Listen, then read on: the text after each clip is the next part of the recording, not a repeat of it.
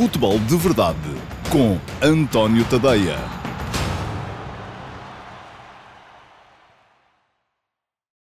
Futebol de verdade, de regresso após uma pausa de dois dias de fim de semana. Uh, houve muito futebol durante estes dois dias. Um, vou concentrar-me hoje aqui uh, nos jogos uh, feitos durante este fim de semana pelos três candidatos ao título, ou pelos três principais candidatos ao título da Primeira Divisão em Portugal, pela ordem em que entraram em campo, Flóculo do Porto, Sporting e Sport Lisboa e Benfica.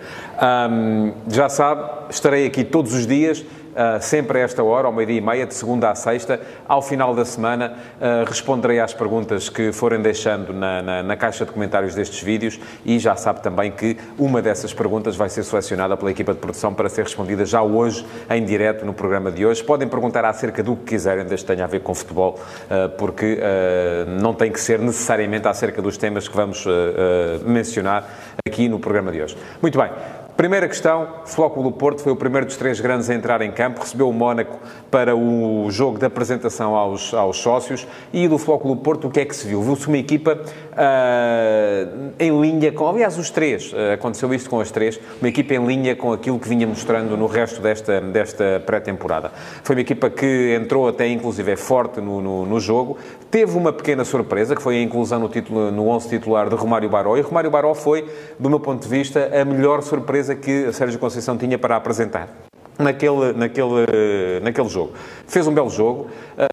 Ideia de que pode, inclusive, é, pelo menos enquanto não chegar o tal médio que Sérgio Conceição quer, ser o titular daquela posição ou de poder, pelo menos, discuti-la com Otávio. Qual é a posição? É aquela posição de terceiro médio, o tal jogador que sai muito do corredor central, que aparece muito uh, no, no lado direito do ataque para permitir depois as deslocações do extremo direito para fazer de segundo avançado. Uh, quando houver Marega também, isto vai funcionar de uma forma relativamente diferente. Romário Baró, apesar da idade, ser um jovem que ainda há meses uh, estava na equipa que venceu a final da UEFA Youth League, mostrou personalidade, mostrou atrevimento, muito forte no 1 um para 1. Um. Falta-lhe ali afinar ainda algumas questões uh, relativamente ao timing de soltar a bola, porque isto também tem um bocado a ver com ele conhecer a equipa, a equipa conhecê-lo a ele, ele perceber melhor as dinâmicas e perceber o momento exato em que uh, deve soltar a bola, porque às vezes ali era mais uma voltinha, mais um toquezinho, muito embelezamento dos lances e a equipa perdia alguma fluidez com essa, com essa, com mais essa voltinha que ele dava com a bola. E aliás,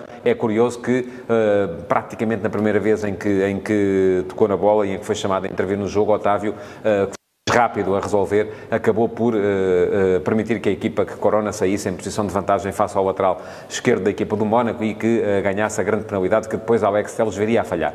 O Porto perdeu o jogo, o que não é necessariamente bom, mostrou uh, algumas debilidades também. Não pareceu uma equipa até já tão, tão uh, forte do ponto de vista competitivo como tinha sido, por exemplo, nos jogos da Taça Ibérica ou da Copa Ibérica no Algarve, uh, mas também é verdade que o Mónaco está mais próximo de começar a temporada a sério, a temporada competitiva, do que estava a equipa do Betis, por exemplo, quando jogou contra a equipa do Foco do Porto. De resto, um, Parece que vai ser mesmo Vaná, quem vai jogar na baliza contra o, o Krasnodar. Não há hum, outras alternativas. Ainda não chegou o tal guarda-redes que Sérgio Conceição também quer. E uh, Diogo Costa magoou-se, foi operado, não pode jogar. E uh, resta por resolver a questão do tal médio, que será, com certeza, ou Baró ou uh, Otávio no 11 titular e falta perceber se Luís Dias ganha mesmo vantagem relativamente a Nakajima no corredor esquerdo do ataque. Um, apresenta outras valências, é um jogador com um bocadinho mais de profundidade, um bocadinho mais de uh, capacidade para entrar nos últimos metros. Nakajima não, Nakajima é um jogador que, vindo muito também da esquerda para o meio, faz movimentos mais para o espaço entre linhas, não tanto para ir à procura da zona de finalização dentro da área, é um jogador que finaliza bem de fora, mas uh, são dinâmicas diferentes e aí dependerá muito daquilo que o Sérgio Conceição quiser uh, para, para a equipa. Depois, Uh, falta então resolver a questão dos laterais. E aí voltamos à tal uh, questão Fábio Coentrão, que Sérgio Conceição terá pedido, mas que depois, uh, seja porque achou que não valia a pena, porque achou que não seria bom negócio ou porque cedeu à pressão dos adeptos, a administração da SAD resolveu negar. Um, a verdade é que ainda falta ali alguma coisa para compor as laterais no, no, no Flóculo Porto. Há duas opções uh, para, para cada lado. Uh, à partida serão Saravia e Tomás para a direita e depois Alex Teles e Manafá para a esquerda, embora Manafá possa fazer também uh, o lugar de, lateral direito e Saravia, pelo menos foi isso que fez no jogo contra o Mónaco, possa aparecer como lateral esquerdo. Falta uma opção do meu ponto de vista, um jogador que ainda poderá eventualmente chegar, dependendo também, é verdade, daquilo que o Porto fizer nas eh, duas rondas eliminatórias da Liga dos Campeões, porque isso vai depender muito aquele dinheiro que vai haver ou não para a, eh, eh, a equipa se reforçar. Foi um teste que uh, não foi brilhante, não foi perfeito, mas uh, dá a ideia de um Flóculo Porto que pode, com certeza, ser muito competitivo na, na eliminatória. Para já é essa que interessa contra o Krasnodar e no início da Liga. Domingo, entrou em campo primeiro o Sporting Clube Portugal. Jogo em casa com o Valência, um adversário mais forte, uh, quarto classificado da última Liga Espanhola, equipa de Liga dos Campeões, uh, vencedor da Taça do Rei, uh, mas uma equipa que ainda está relativamente longe de começar a temporada e o campeonato da Liga Espanhola começa depois da, Liga Portuguesa e o Sporting tem já no próximo domingo uma, uma, um, um desafio competitivo, a Supertaça contra o Benfica. Ora bem, o que é que se viu do Sporting? Um início muito forte. Uh, um grande gol de base Dost, base Dost a mostrar ali com certeza que vai lutar posição com o Luís Felipe, ah, quando o Luís Felipe vinha ganhando alguma vantagem, até em função daquilo que foi o final da época passada, mas depois ah, a equipa a revelar os mesmos problemas, sobretudo do ponto de vista dos comportamentos defensivos empate numa falha em que Borja, num pontapé de canto, deixa alargar em demasia o espaço para Matia, que era o homem que estava à sua frente, e uma equipa que defende zona em bolas paradas já se sabe que precisa esse espaço ser controlado, e quem controla é sempre quem está atrás, não pode ser quem está à frente. Matia acompanhou o avançado e Borja permitiu uh, que um adversário uh, se lhe antecipasse e, ganhe, e aparecesse no espaço à frente de Renan para cabecear. Uma coisa que o Sporting vai ter que trabalhar melhor. E depois, no lance do segundo golo, uh, também um, uma falta de discernimento por parte de Dumbiá, aliada à falta de, de Thierry Correia para, se, para impedir o cruzamento de, de Xerichev, uh, porque, e discernimento do Dumbiá porquê? Porque Coates subiu em posse, o Sporting estava a tentar uh, entrar em organização, há um Fernandes que fica na barreira uh, defensiva da, da, do Valência e depois, estando uh, uh, Coates muito avançado no terreno, não houve o discernimento de Dumbiá para compensar e para perceber que se o central está na frente, ele tem que auxiliar o outro central e o Sporting ficou ali numa situação de 2 um, de dois para 2 contra o, o contra-ataque da equipa do Valência. Foram dois golos sofridos, mais uma vez, o Sporting já tinha sofrido dois golos no jogo com o Liverpool, dois golos no jogo com o Bruges, dois golos no jogo com o St. Gallen, dois golos no jogo com o Rappers e o Liona. Portanto, é uma equipa que anda a viajar nesta pré-época sempre à média de dois golos sofridos por jogo. É muito. Não pode acontecer e se o Sporting quer ser competitivo na Liga, vai ter que estancar esta questão defensiva e isto tem muito a ver não só com as desconcentrações, que foi o caso uh, uh, uh, do primeiro golo, com a falta de discernimento tático, que foi o caso no segundo, mas também com alguma falta que a equipa naturalmente vai melhorar, já melhorou com a entrada de, de, de, Coatas, vai melhorar assim que a Cunha estiver, estiver também disponível para, para dar o seu contributo a tempo inteiro. De resto, o que é que se viu do Sporting? Mais uma vez, aposta em Bruno Fernandes para o corredor esquerdo, com Vieto como segundo avançado. Vieto melhorou, já foi melhor do que tinha sido por exemplo, uh, claramente do que tinha sido nos jogos em que partiu uh, do lado esquerdo do ataque, uh, melhor também do que tinha sido no primeiro jogo em que atuou como segundo avançado na zona central, que foi no jogo contra o Liverpool.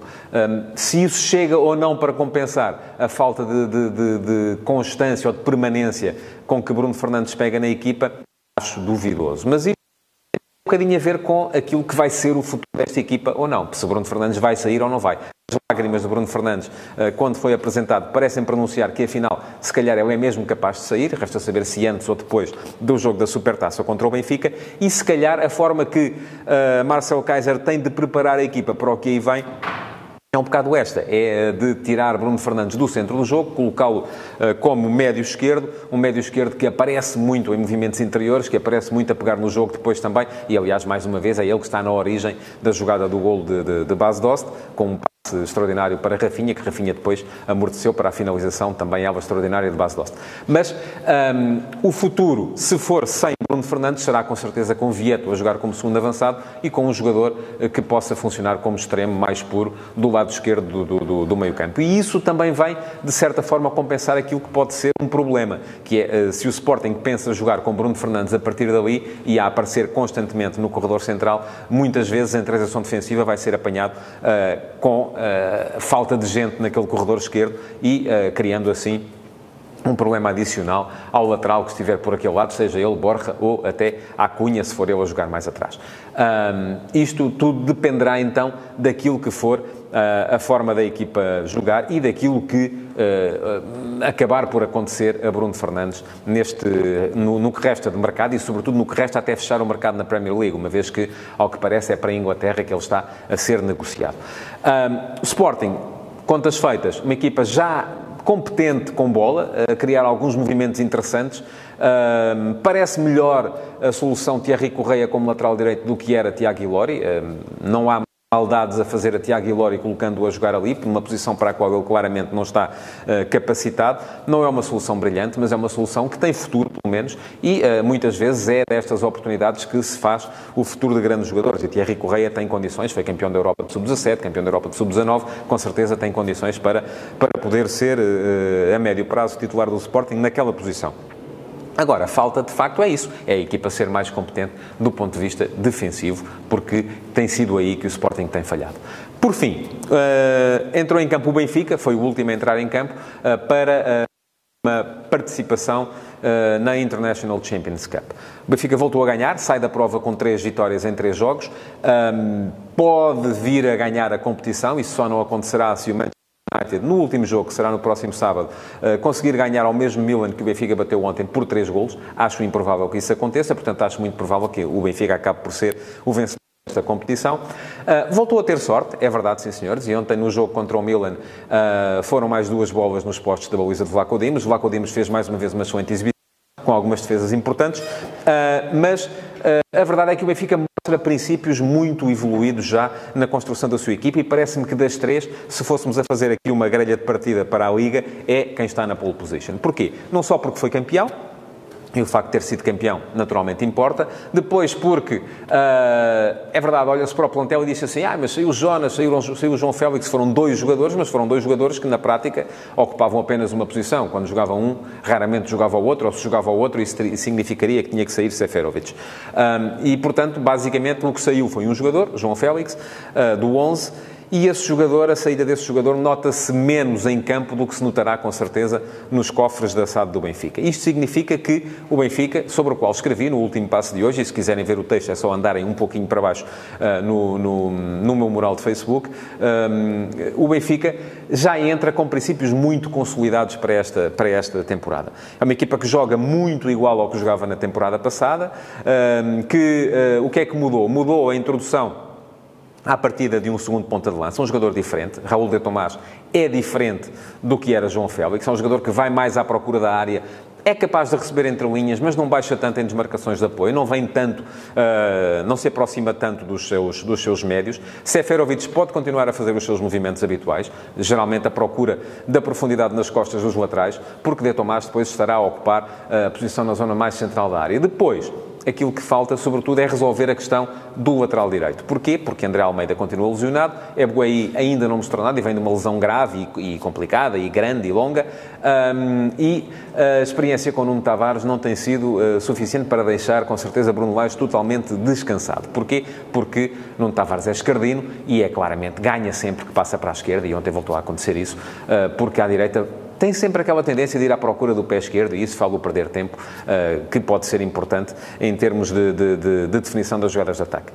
De resto, é uma equipa que defensivamente está, está a criar muito bem uma primeira zona de pressão, uh, a segunda não acompanha assim tão bem. Se o, se o, adversário passa aquela primeira zona de pressão, acaba por uh, conseguir entrar com perigo quase sempre nos últimos 20, 30 metros da, da estrutura defensiva do Benfica. Mas parece-me uma equipa ainda assim mais adiantada do que os rivais e se tivesse que arriscar um favorito para a Supertaça hoje, eu diria Benfica, embora já se sabe, os favoritos nem sempre ganham, muitas vezes não ganham, porque depois é preciso jogar e é no campo que se mostra aquilo que as equipas valem naquele dia, porque é naquele dia que vai ser atribuída a taça. Estamos a chegar ao final, vamos para hum, a pergunta do dia E pergunta o João Castro. Olá, João, bom dia. Uh, face às recentes exibições de Tarabt, não começa a justificar mais oportunidades no 11 inicial?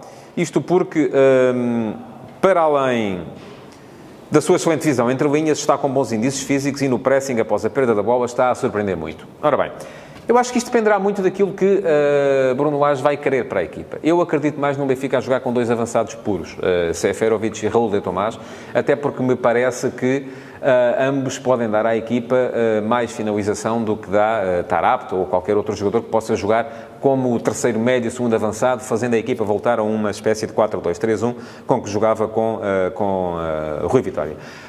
e aí, tanto pode entrar Tarapto, como pode entrar Jota, que me parece talhado para aquela posição, como pode entrar Chiquinho, como até poderia eventualmente jogar Zivkovic naquele, naquele lugar.